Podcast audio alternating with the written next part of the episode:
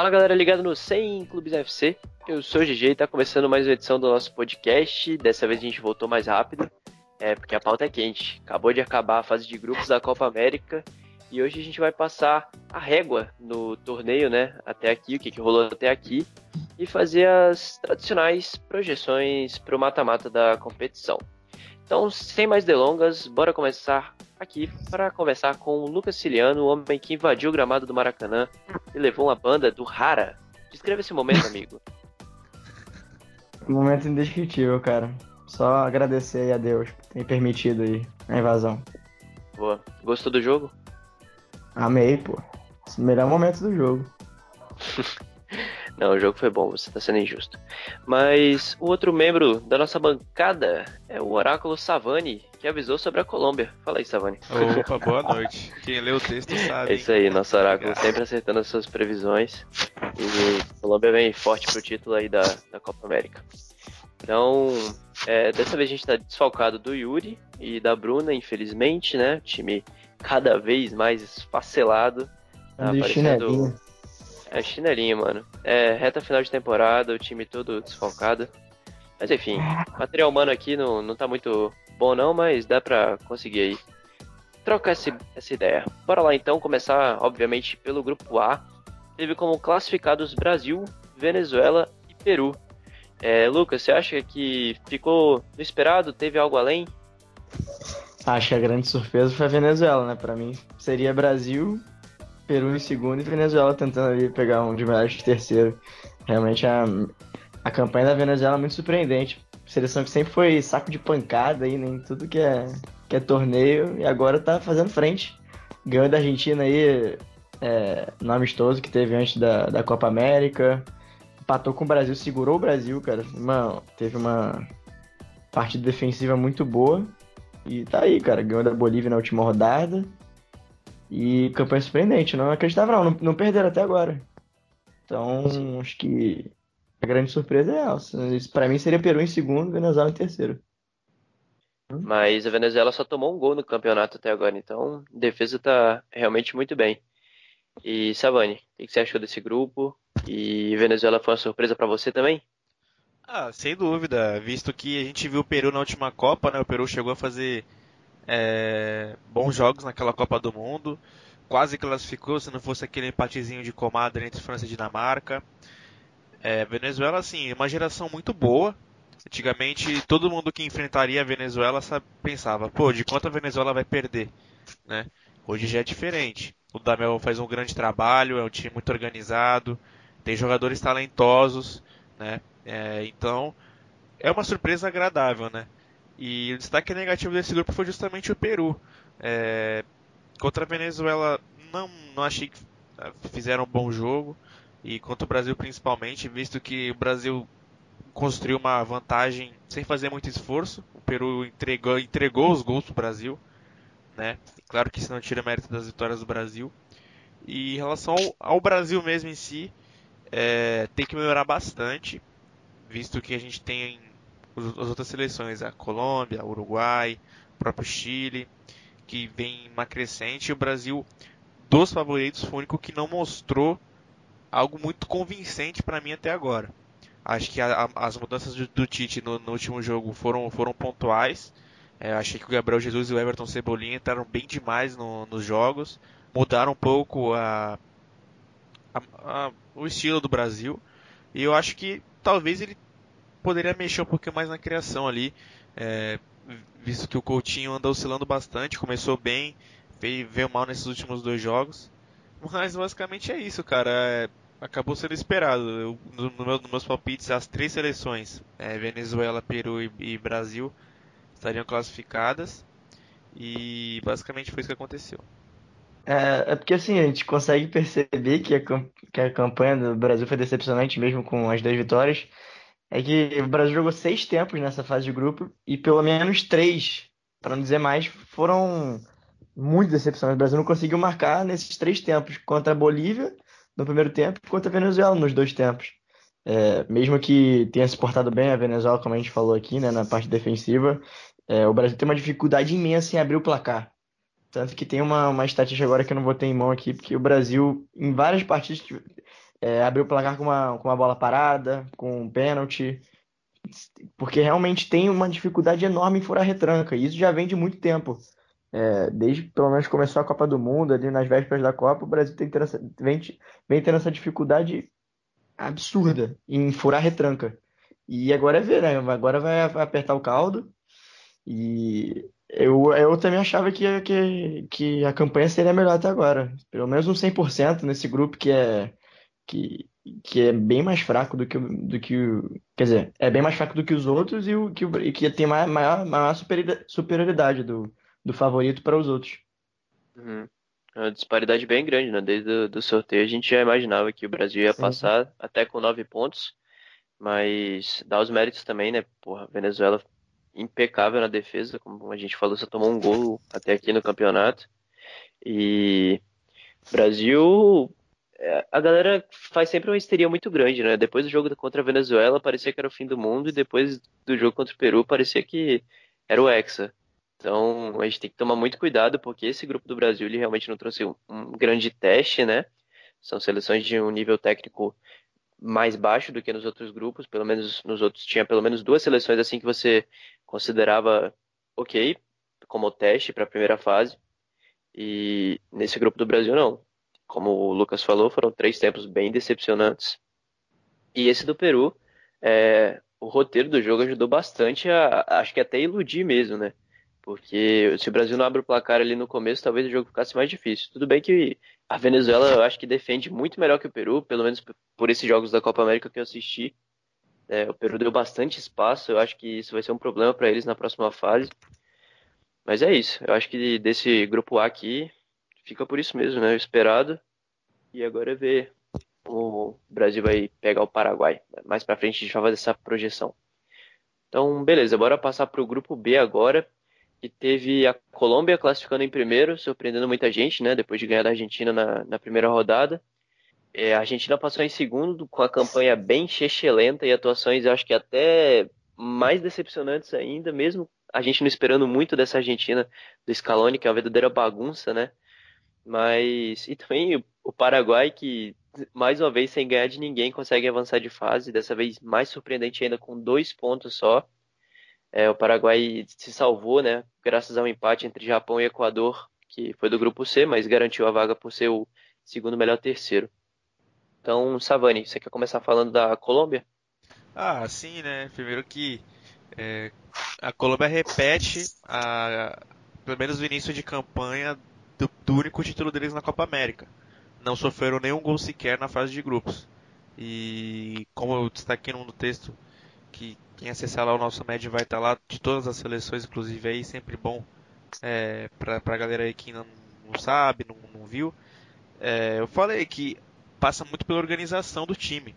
O Carlos Queiroz vem de grandes trabalhos no Irã, né, que porra, ele levou o Irã em duas Copas, o Irã era destacado justamente pelo seu sistema defensivo. Então, você vê que, o, que a Colômbia sofre muito pouco, Acho que deixou a desejar somente no, no jogo contra a Argentina, assim, questão de solidez. Tanto que nesse último jogo venceu o Paraguai com o time misto. E isso prova que o trabalho vem sendo bem executado. E para mim o grande destaque dessa seleção também, como também eu disse no, no, no, no, no texto, foi, é o Rames Rodrigues. Para mim é o principal jogador dessa fase de grupos, diga-se de passagem. Claro que tivemos o Alexis Sanches, o próprio Cebolinha, mas ele faz muita diferença para a Colômbia. Ele é um jogador que parece que se sente em casa jogando no Brasil. Na Copa de 2014 foi assim também, foi muito bem, chegou foi artilheiro da, da Copa, inclusive. E ele muda de patamar a seleção da Colômbia, né? Você pega principalmente o, o passe que ele dá para o Zapata, que é outro grande jogador, fazer o gol diante do, do Qatar. É um cara que desequilibra para a seleção. E eu creio que com o Carlos Queiroz ele vem assumindo esse protagonismo cada vez mais. Isso, Zapata que assumiu a titularidade, né? Fez uma temporada muito boa na Itália e ganhou a vaga do Falcão. É... E Lucas, o que você tem para trazer desse grupo B? Cara, não, a campanha do, do, do, da Colômbia tem que ser valorizada demais. Campanha impecável, imagina ter 100%, nenhum gol sofrido, ainda jogando o último jogo com time misto, quase reserva, e ainda ganhar do Paraguai, que foi uma, Seleção que criou muita dificuldade para a Argentina, que eu vou comentar já já. Então, uma campanha muito boa. Como sempre, o destaque do Rames, que o Savani falou. Zapata, que vem de uma temporada espetacular, um dos artilheiros do, da Série A, vem repetindo o desempenho dele nessa Copa América. Já tem o Falcão no banco como opção. É, a zaga com, com Mina e Sanches são jogadores que, que já tinham ido bem na Copa e se completam pelo estilo de jogo, muito bem na, na bola aérea. Então, umas seleções aí que, que podem, não, não descartaria aí para ser uma das favoritas a vencer a competição.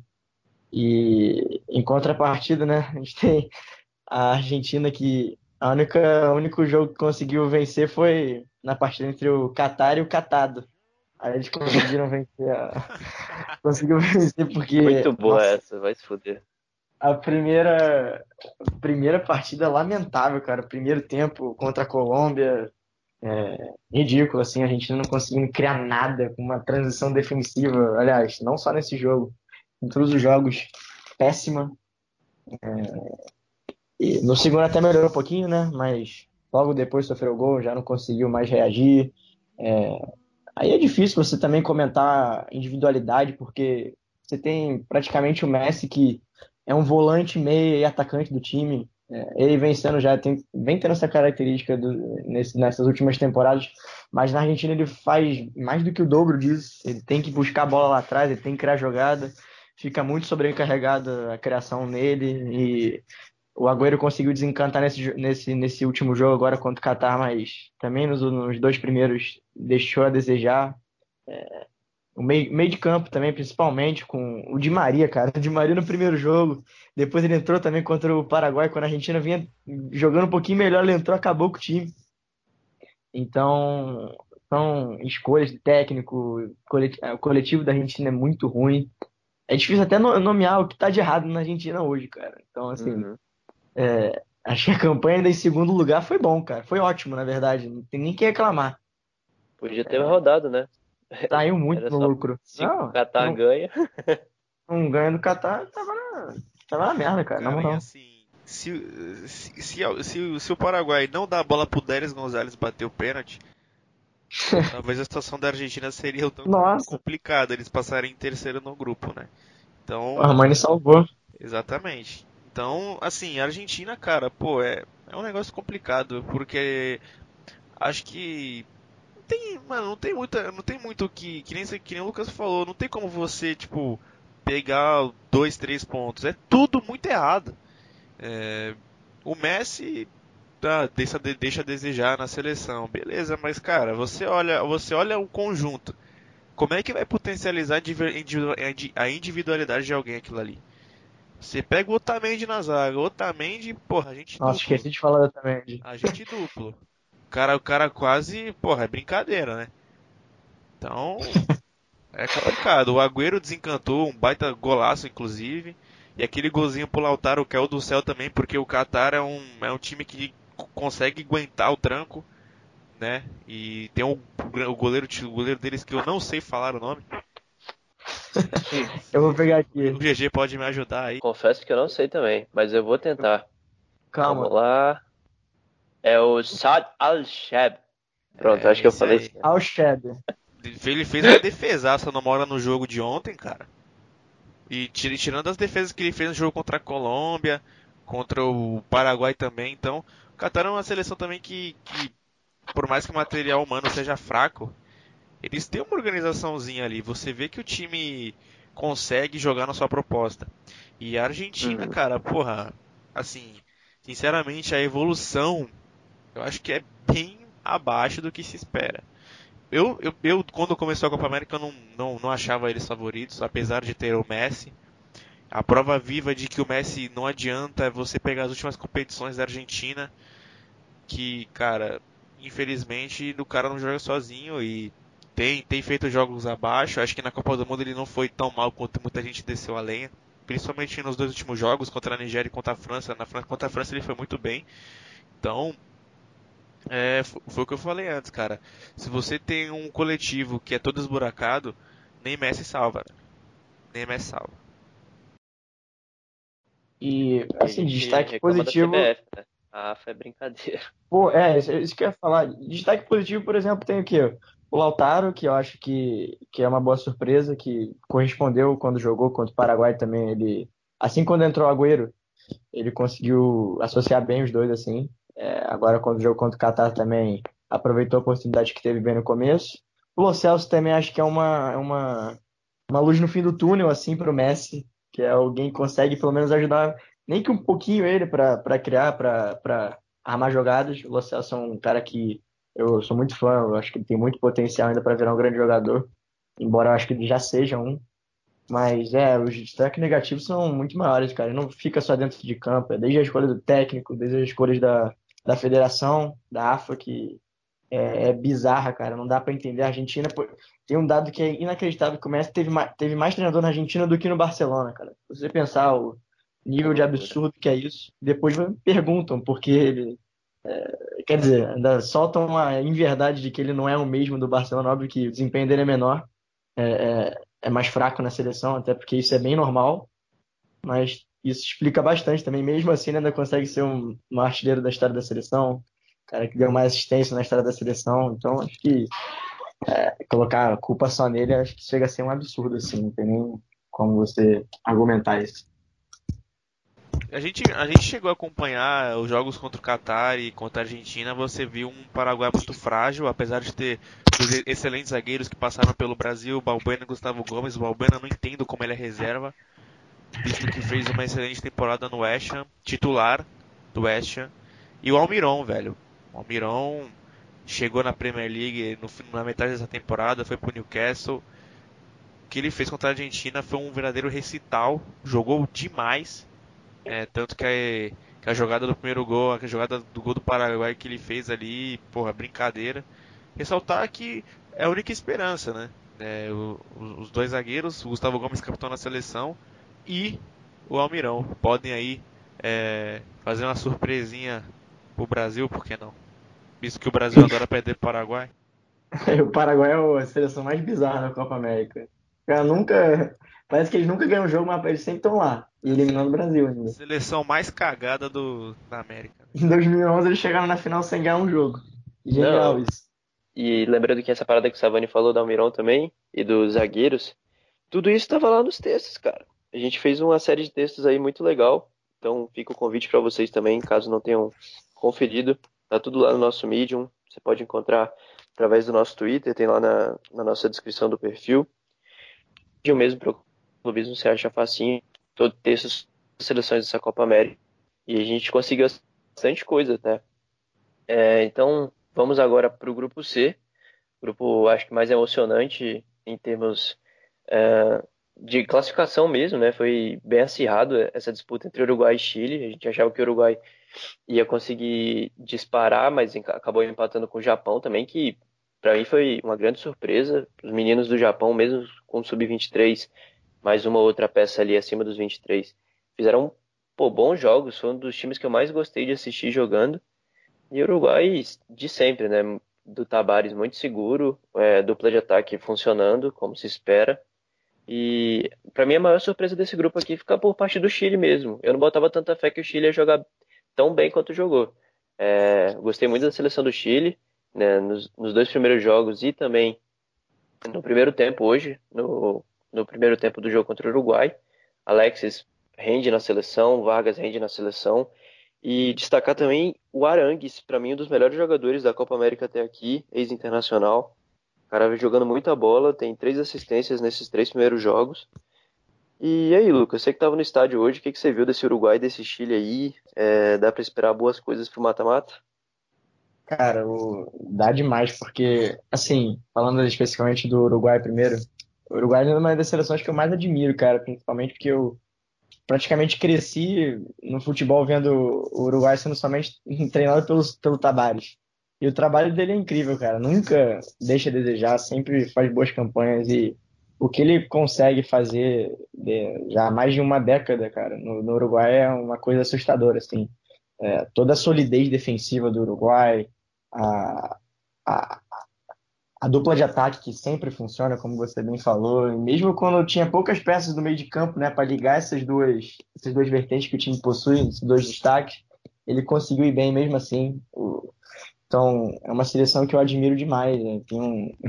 A gente até comenta às vezes assim, cara, que o Uruguai tem o tamanho de um estado aqui no, no, do, do, Brasil e mesmo assim eles competem, competem, competem por todas as competições. Foram campeões de 2011. É, acredito que eles são uma das favoritas esse ano. Não, não descartaria nem um pouco essa possibilidade, até porque hoje você tem uma, uma dupla de zaga, que é o Godinho e o Jimenez, que são dois zagueiros espetaculares, cara. Eu vi o Godinho jogando no estádio, cara. É uma coisa divina, assim. Sério, é, é outro tipo de zagueiro. Ele é. Ele simplesmente é perfeito na, na tomada de decisão, na bola aérea, antecipação. O cara mais completo, assim, que eu já vi. Muito subestimado, inclusive. É, tem o Soares e Cavani, como sempre, ali na frente. E agora tem. Eu até escrevi o texto, né? Sobre o lugar, por isso que eu tô falando tanto deles. É, tá lá no Medium também para você conferir. E essa nova geração surgindo, com o Betancourt, que também fez um grande jogo hoje contra o Chile. É, Torreira, que hoje não, não atuou, mas também que é outro dessa geração que é, que é muito bom. Nandes, Valverde. É, Arrascaeta. mesmo? Arrascaeta, né? Que, é, assim, eu acho um bom jogador e tal, óbvio. Não tem como negar isso, mas acho que não é do nível ainda do, de potencial assim dos dois. Acho que é um grande jogador aqui pro Brasil. Não, não me entendam mal. É um cara que é muito decisivo em momentos é, que ele precisa ser, mas em regularidade assim não chega perto do, dos outros. É, e, cara, é uma seleção que eu acho que pode chegar, uma das favoritas sim para vencer o título. E o Chile vou deixar pro Savani falar, que eu já falei muito também, né? Vai, vai, Savani. Ah, o Chile, cara, parece que o Chile nasceu para jogar Copa América, né? É, nos últimos anos só, nos né? Nos últimos anos, é. Então, falar, ia falar recentemente aqui porque né, a história assim é um negócio complicado o Chile também. Era um saco de pancada. O Galvão até falava na, nas narrações, né? Tá em crise, chama o Chile, amigo. Você tem noção como o negócio era, era, era, era osso. Cara, o trabalho do Rueda, assim, nessa Copa América, assim, que a gente tá vendo de perto o time numa competição oficial depois de um tempinho, mas sendo bem feito, cara. É, como vocês falaram, o Arangues jogando demais, o Sanches, o Vargas que tem a síndrome de Ochoa, né, só joga bem na seleção. Então, o Chile vem forte. Foda que pega uma Colômbia pela frente, vai ser um puta de um teste pros caras, né? Então, espero não me decepcionar, né? Porque tem mais, quanto mais hype a gente cria, a gente acaba se decepcionando, mas muito, muito legal ver o Sanches ressurgindo das cinzas, porque vem sendo pouco aproveitado no United, acho que foi pro time errado. Parece que todo mundo que vai pro United se ferra na carreira, é foda. E o Vidal, que veio, veio de uma temporada consistente no Barcelona até, não, não, não era titular absoluto, é, fez bom, bons jogos e na seleção também muito bem. O Arangues, como o GG falou, para mim é o principal destaque dessa seleção do chileno. Deu três assistências na, na competição já. É um cara que dá muita dinâmica pro meio campo. E, cara, assim, eu acho difícil eles passarem na Colômbia, pelo que foi apresentado agora, mas a expectativa é que aconteça um grande jogo, né? Porque a gente teve uma Copa América meio sem sal até agora, poucos jogos com muita emoção assim e tal. Vou ver se a partir das quartas as coisas melhoram. Agora, se você quiser falar de emoção, como eu já falei, esse jogo de hoje. Eu tô falando de hoje, mas foi segunda-feira agora. É, hoje, porque a galera vai estar tá ouvindo mais pra frente. Amanhã. Mas, enfim. É, ou amanhã, ou depois de amanhã. Ou... Enfim, o jogo que aconteceu segunda-feira entre Equador e Japão foi uma das maiores loucuras que eu já assisti. Porque os dois precisavam da vitória, o empate eliminava as duas. E aconteceu que no final o jogo ficou tão maluco que parecia um peladão. O Arboleda virou atacante, e virou aqueles contra-ataques assim, 3 contra 3, 4 contra 4, dos 30 minutos para frente, assim, foi muito legal de assistir. Mas eu queria destacar alguns jogadores do Japão, porque, como eu falei, é um time que gostei muito de assistir mesmo, me surpreendeu. É, agora, um que não me surpreendia, não me surpreendeu, porque eu já conhecia o Nakajima, camisa 10 do Japão, muito bom jogador. Infelizmente está jogando na Arábia mas é, ele é novo, ainda pode jogar na Europa mais para frente, vamos, vamos ver aí se vai acontecer, mas tem muita qualidade técnica. E também o Takefusa Kubo, é, novo jogador do Real Madrid, acho que ele tem 18 anos só, e mostrou que tem muito futebol, incrível como joga. Moleque novinho, muita responsabilidade, muita qualidade no, no toque de bola e na finalização também. E, pô, chamou bastante atenção aí a seleção japonesa. E do Equador, eu acho que das que eu assisti, assim, não, se bem que a Bolívia também é uma seleção muito fraca, é, eu não gostei nada do Equador, eu achei muito limitada mesmo, assim, tecnicamente muito pobre, apesar de ter bons jogadores, é, mas que também já não, não tem o mesmo vigor físico de antes, né? Tem um Valência do United, tem um Valência do Tigres, mas realmente é uma seleção que não, não me encheu os olhos assim.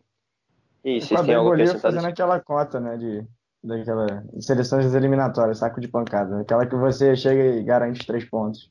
Não tem é, muito e a Venezuela deu um passo para frente, né? Antes Sim, era a Venezuela desse bolo também. É, exatamente. A Venezuela estava incluída aí trabalho de base muito bom da Venezuela, conseguiu levar de patamar bastante aí.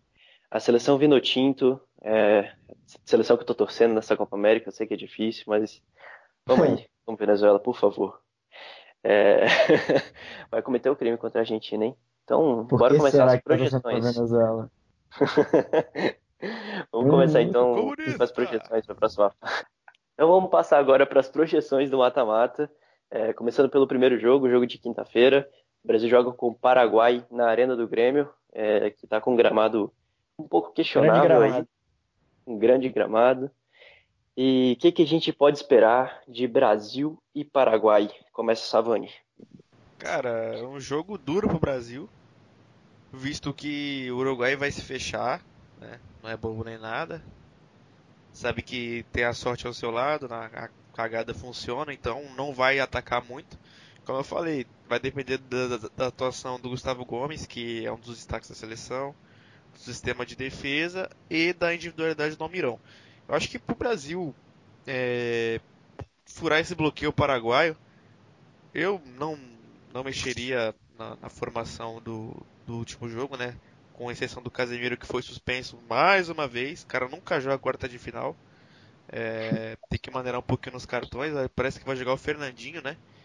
É, para esse tipo de jogo mais físico, assim, por mais que o Arthur venha fazendo uma boa Copa América até, eu, eu, eu particularmente gosto muito do Alan, não vejo, não entendo porque ele recebe tão poucas oportunidades assim, mas eu começaria com o Fernandinho e Alan no meio, e vamos ver se, se o Coutinho para de oscilar, né, cara, porque ele é fundamental para a criação do Brasil, visto que os, os ficam muito al, al, alongados no campo, né, para dar sustentação ao sistema do Tite, você percebe que é muita individualidade ali, mas eu creio que o Brasil acaba passando, mesmo o Paraguai tendo toda a sorte do mundo, né? E tendo é, um retrospecto mais recente melhor nas, nas Copas Américas, acho que o Brasil acaba passando sim, é, pelo individual mesmo. Acho que vai, o Brasil vai sofrer, mas é, vai acabar se classificando sim. Vamos ver se o Jesus desencanta também, né? Porque o cara não fez nenhum gol em Copas. né? Rapaz, se for pros pênaltis. É, mano, é. foda, nem de pênalti o bichinho tá fazendo, né, cara? Pior que ele vem jogando Coitado. bem. Vem jogando bem, só que. Gols. Ele jogou bem mesmo contra o Peru, eu gostei.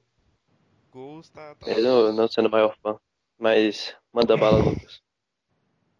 Ah, cara, sério, eu não, eu não prevejo tanta dificuldade assim não, cara, porque Diferente das duas últimas Copas, o Brasil hoje, apesar dos problemas que a gente já falou aqui, de furar retranca, de ter uma dificuldade na criação, acho que o Paraguai é muito debilitado. Né? É, tem muito, muito, muitas poucas opções assim para sair para o jogo. Defensivamente só tem um pilar que é o Gomes, como o Stavani falou. Poderia ter outro se o técnico colocasse o Balbena para jogar junto dele. Já seria de uma grande ajuda para o Paraguai. Mas eu não prevejo tantas dificuldades assim, não. É, tem aquele negócio ainda do, do Brasil é, ter, ter, ter que ter aquele gol rápido no começo, né, para já ter uma tranquilidade que vem, vem sendo difícil, até como eu falei já na, na, na primeira vez ali na fase de grupos. Então, eu não vejo tanta dificuldade assim não, para falar a verdade. Eu acho que vai ser um jogo fácil para o Brasil.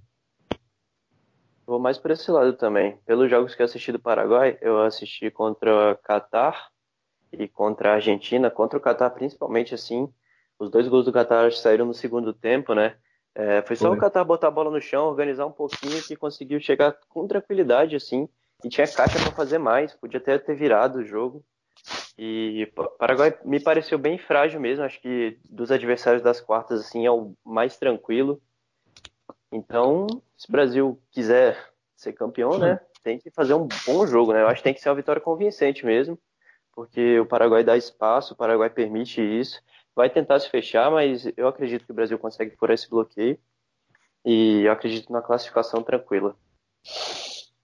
Então, vamos passar agora para o próximo jogo. É, acho que já é o de, da Argentina, né? Argentina e Venezuela.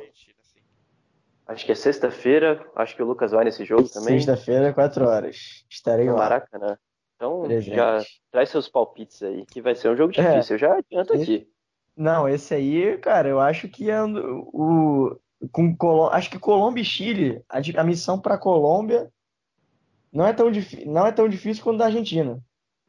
Acho que eu falei certo, não sei se estou confundindo aqui na minha cabeça, mas enfim, eu acho que a Argentina não é não é não é tão favorita assim para a Venezuela, óbvio que pela camisa, pela tradição, mas óbvio que isso entra em campo, mas por bola jogada, eu diria até que o jogo tá meio a meio, cara. A Venezuela já elogiou tanto ela aqui e venceu a Argentina por 3 a 1 na, no, na amistosa aqui que teve antes da Copa América. 3 a 1 acho. 3 a 1 É. É, Foi gol do Lautaro, se eu não estou enganado. Então, cara, sério, a Argentina, é, diversos problemas que gente já citou, é, problema de criação. É, o Messi vai ser mais marcado do que nunca nesse jogo. A Venezuela, que a gente elogiou o sistema defensivo, vai, vai tentar de usar, de usar todos os artifícios para neutralizar a única peça, mais ou menos, que a Argentina tem para desequilibrar. É, e vai depender muito do, do- dos outros também, cara. Não vai ser só Messi que vai ganhar esse jogo, não. Vai ter que, vai ter que ter Agüero jogando bem, vai ter que ter Lautaro ajudando, vai ter que ter Lo Celso, Paredes, enfim. O time da Argentina também, a escalação muda a cada jogo. Nos três jogos mudou. É, acredito que agora, pelo menos com uma vitória, deve se manter pelo menos os 11 titulares. E a missão é difícil demais, cara. Sim, parece meio bizarro falar isso, mas vai ser difícil demais para a Argentina. Eu prevejo jogo duríssimo. Anda Savani, suas, seus prognósticos. Cara, eu acho que a Argentina não vai passar, mano. É. Pelo, pelo que vem apresentando, também torcerei muito pra isso. Acho que a Venezuela é um time que tem uma estratégia muito boa de, de se defender e a Argentina depende muito do Messi e só do Messi, porque você não viu a organização ofensiva da Argentina, é um catadão, né? Que falou no começo aí, né? Do Catar contra o catado, é verdade. A Argentina do meio pra frente é um catado. E, cara, E do meio para trás também. do meio pra trás, com o Otamendi, então, pelo amor de Deus. Do meio para frente é ruim. E do meio para trás parece que tá do meio para frente. É, é aquele desenho lá do, do cavalo possante na frente e do cavalo fraquinho atrás, só que a Argentina é o cavalo todo lascado. Exatamente. Tem um, um- alguma coisa ali no meio que é o Messi ali, que tem bonitinho, mas É, de resto é pode, esse ser a, pode ser a cela do cavalo, sei lá. Mas o, É, pode o ser. É, é um cavalo bem xoxo. A Venezuela, pela sua característica e põe muita velocidade nos lados do campo, né? Então a Argentina vai ter que tomar muito cuidado com esses contra-ataques. Vai ter que ter o seu melhor, o seu melhor jogador num dia muito inspirado torcer para que o coletivo faça algo, né? Também é importante. É, eu acho que a Argentina passa porque eu não vejo soluções ofensivas para a Venezuela ganhar esse jogo. É, pode ser um contra-ataque, uma bola assim, mas é, como é um jogo de mata-mata, eu, eu acho que vai ser até melhor para a Argentina do que fase de grupos. Eu, eu acho que a Argentina tende a jogar melhor agora. O Messi já falou mesmo, mata-mata é outra competição. E eu não vejo a Venezuela com chance de ameaçar a Argentina. Talvez numa espetada assim no contra-ataque, vou jogar por uma bola, né, com é, aquela famosa expressão. Mas eu, eu acho que com o Messi eu não consigo tirar o favoritismo da Argentina nisso. Eu sei que é, pelo que as duas seleções jogaram na competição, é até injusto com a Venezuela falar isso. Mas eu acho que a Argentina passa, não é tentativa de zica reversa aqui. Mas, Inclusive, Jamais. faça a sua festa torcedora argentina. Mas eu realmente acho que a Argentina tem muito mais condição de vencer o jogo do que a Venezuela. E principalmente Ah, isso sim, com certeza. É. Principalmente no tempo normal, né? Porque depois pênalti é, como diz o meu amigo Fute Mentales, é loteria. Você faz um gol e fica A gente já viu isso nos últimos, nos últimos anos. A Argentina chegou a três finais, 2014, 2015, 2016. E sempre no mata-mata, levando, vai levando. Tudo bem que a seleção de 2014 era, acho que era ainda minimamente organizada. 2015, 2016 também, mais menos. Dessa aí já, já é um bagulho bem mais bizarro. Mas mesmo assim, em 2018 agora, conseguiu fazer frente até para a França. Quem diria que a Argentina faria três gols na França? Tudo bem que tomou Sem quatro. jogar nada na fase de grupos, né? Jogou nada. Virou a chavinha. Cons conseguiu virar o jogo ainda contra a França naquela ocasião. Então, assim, fez jogo duro. E é outra competição, a mentalidade dos jogadores pode mudar, que também é um ponto que eu não citei aqui. O psicológico dos jogadores da Argentina é um negócio assim, assustador. É, até meio. Dá, dá para explicar, é compreensível se você for levar o histórico que a gente não vence um título desde 93, né? A pressão em cima desses jogadores é muito grande, ainda mais sendo uma geração que tem que bater na trave em diversas situações. Sim. Então acho que é isso. Agora a gente passa para Colômbia e Chile, jogo que vai ser na Arena Corinthians sexta-noite. E quem que falou por último agora? Eu acho que eu esqueci, eu esqueci. Eu agora. Sabe então vai, agora. Começa. Ah, eu boto muita fé na Colômbia, né? Mas como eu falei, torcendo, torcer para que seja um excelente jogo, creio que será.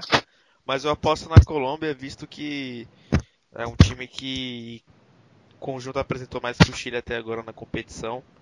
E tem jogadores que podem desequilibrar é, mais do que o Chile. Então eu fico com a Colômbia aí e vamos ver o que o Rames tem para apresentar. Acho que vai ser. Acho que o favoritismo está do lado da Colômbia, tudo que a gente já falou, assim, mas também com o Chile bem é, surpreendente, que a gente projetou aqui com o Alex Sanches, para mim, sendo talvez até um dos melhores jogadores dessa, dessa Copa América, junto com o Arangues, que o GG citou. E é isso, cara. A Colômbia vai, vai, vai. Acho que a bola vai ficar mais com a Colômbia, até por. Não pelo, pelo estilo do técnico, que não é esse, definitivamente. O Carlos Queiroz é um cara que prefere, se sente muito mais confortável defendendo, jogando um jogo reativo. Mas também acho que pela qualidade técnica da, da seleção, pela quali, pelo estilo dos jogadores, acredito que vai, vai, vai ficar mais com a bola do que, do que o Chile que tem jogadores mais, mais de físico, mais de velocidade, que combina mais com o jogo reativo. Uhum. Eu tô bem curioso para assistir como que o Chile vai se comportar nesse jogo e como a, a Colômbia também, né? Porque o Carlos Queiroz, como o Lucas falou, técnico que é muito melhor para fazer time que, de, que defende, né? Melhor do que ataca. E eu quero muito ver essa Colômbia contra um time que não vai precisar atacar tanto assim. É, para buscar um resultado. Acho que o Chile vai entrar ali para jogar na maciota, né? Por mais que tenha soluções, boas soluções também para ganhar a partida. Mas eu acho que a Colômbia vai tomar a iniciativa do jogo, vai tomar as rédeas do jogo, né? E eu tô curioso para ver como que a Colômbia vai se comportar. Eu acho que é um jogo bem parelho, para ser sincero. É, não, eu fico até em cima do muro para por favoritismo mesmo assim. Eu daria para a Colômbia por, pela geração de jogadores ser melhor, né? Do Chile já tá mais envelhecida. Mas vai ser, acho que o confronto, o confronto mais difícil, assim, é, junto com o da Argentina. Sim, é. mais equilibrado, acho que sim. Então é isso. É... Qual é o próximo? Acho que só falta um do Uruguai, né? Uruguai, Uruguai e Peru. Uruguai e Peru. É... E aí, Lucas, o que você acha o... do Uruguai e do Peru? Outro jogo equilibrado, sim, mas o favoritismo está do lado do Uruguai também. Acho que é até mais do que o da Colômbia, por exemplo. Mas é, tá mais parecido com o jogo do Brasil do que o da Colômbia e da Argentina. É, apesar de o Peru não ser também nenhum adversário fraquíssimo, pelo contrário. É, tem boas opções é, ofensivas. O Guerreiro, é, dos principais jogadores do, dessa Copa América e também das últimas, é um cara que marcou em todas as competições ele sempre aparece nos momentos que, é, que o Peru precisa. É, mas acredito que com a, com a zaga, que, pelo tudo que eu já falei do Uruguai, com a solidez defensiva, é, o Uruguai tem uma, tem uma dificuldade em criar, mas compensa também com, com uma defesa tão boa e com uma dupla de ataque que quando a bola chega, normalmente o, um dos dois vai converter. É a tônica realmente do que acontece. E não acho que vai ser muito diferente dessa vez, não. O Peru, ainda mais que perdeu o Farfã agora, que por mais incrível que pareça, ele ainda, por incrível que pareça, ele ainda joga e em alto nível no Peru. Né?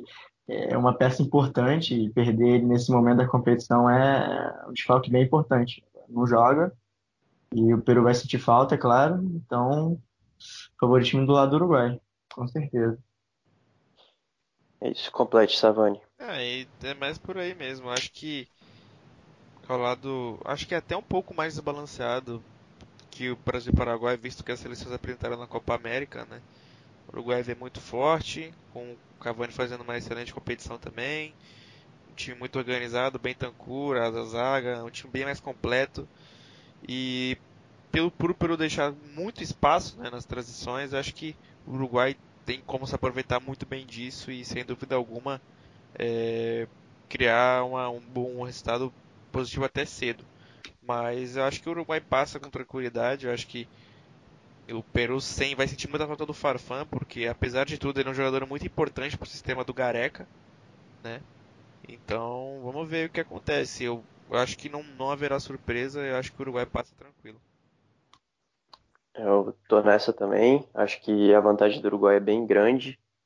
E eu tô curioso também para saber como que o Uruguai vai jogar pelos lados, né? O Brasil teve muita facilidade pelos lados contra o Peru, os laterais, é, até o Advíncula é bem melhor defendendo que o Trauco, mas é um calcanhar de Aquiles, dois calcanhares do Peru nessas laterais aí. E vamos ver como é que o. Pode ser um bom jogo com a Rascaeta. Vamos ver, né? É, mas o Uruguai é mais, uma equipe bem mais centralizada do que o Brasil, né? Joga, pois é, o Brasil bem joga mais, muito bem mais mais. pelo lado. O Uruguai procura muito mais o meio. Todas as vezes que o Brasil isolava ali o Everton contra o Advíncula e também até o Gabriel Jesus mesmo conseguiu jogar bem pela ponta, Brin- né? Brincava. É, Foi começo bem tranquilo, carreira, assim. né? Ele começou jogando aberto, tem a intimidade por ali e tal. Uhum. Mas o Peru me decepcionou. demais. Me decepcionou o Peru, cara. Eu esperava mais contra o Brasil, assim. Acho que eles entregaram os pontos muito. Acho que quando eles tomaram 1x0, o 2x0 É. foi na... no gol do que primeiro, eles negócio já quando- falaram assim: ah, foda-se, tá ligado? Eles entrega no jogaram- começo, o, pro Brasil principalmente, o- um, vai, vai, o Brasil vai criar bastante. É. Sente, o É. time se sente muito confortável nessa situação. Correram risco demais de ficar fora, né? Uma seleçãozinha com saldo de gol melhor. Depois Nossa, os caras tomarem assim? 5. Brincou demais. Brincou, brincou. Mas acho que é isso aí, velho. Então, pelas nossas projeções aqui, ficou Brasil, Argentina, Uruguai e Colômbia nas É, semifinais. Argentina naquelas, né? É, eu, eu, Acho que só eu, só eu dei a Argentina, né? Só eu dei a Eu, Argentina. eu fiquei mais em cima do muro aí. Eu deixo 50-50 e seja o que Deus quiser. Eu Deixa que Messi que. eu aposto na Venezuela, velho. Brasil, Venezuela, Colômbia e Uruguai. Por mais que eu seja anti-Argentina, eu vou torcer porque eu já comprei o ingresso pra semifinal aqui no Mineirão, então Brasil e Argentina não seria nada mal. Porra. Um grande, grande dia. Emoji joinha. Então é isso, velho. Algo que vocês gosta- gostariam de acrescentar? só isso, cara. Tá bom já, né? Alguém? Pode terminar com uma imitação do Sifone, né? Pode ser. Caralho. Que tal, Savani? Não, não, deixa pra lá, velho. Tudo bem. Imita, imita um político aí. Não, não, não. não. Político um qualquer dia- aí. Aí um dia vai dar merda aí, eu não quero que dê merda não. Não, tá tranquilo, tá tranquilo. Então, é, vamos ficando por aqui. Espero que vocês tenham gostado. Continuem ouvindo aí, por favor, mandem feedbacks. Dessa vez a gente trocou de novo a nossa forma de gravar, então mais um, uma vez a gente tá, tá com áudio não muito confiável. Esperamos o, o feedback de vocês aí para seguir melhorando, pelo menos na qualidade do áudio. Valeu? Então, um abraço para geral e falou. Até os próximos aí. Vamos gravar assim que acabar essas quartas de final. Falou. Falou.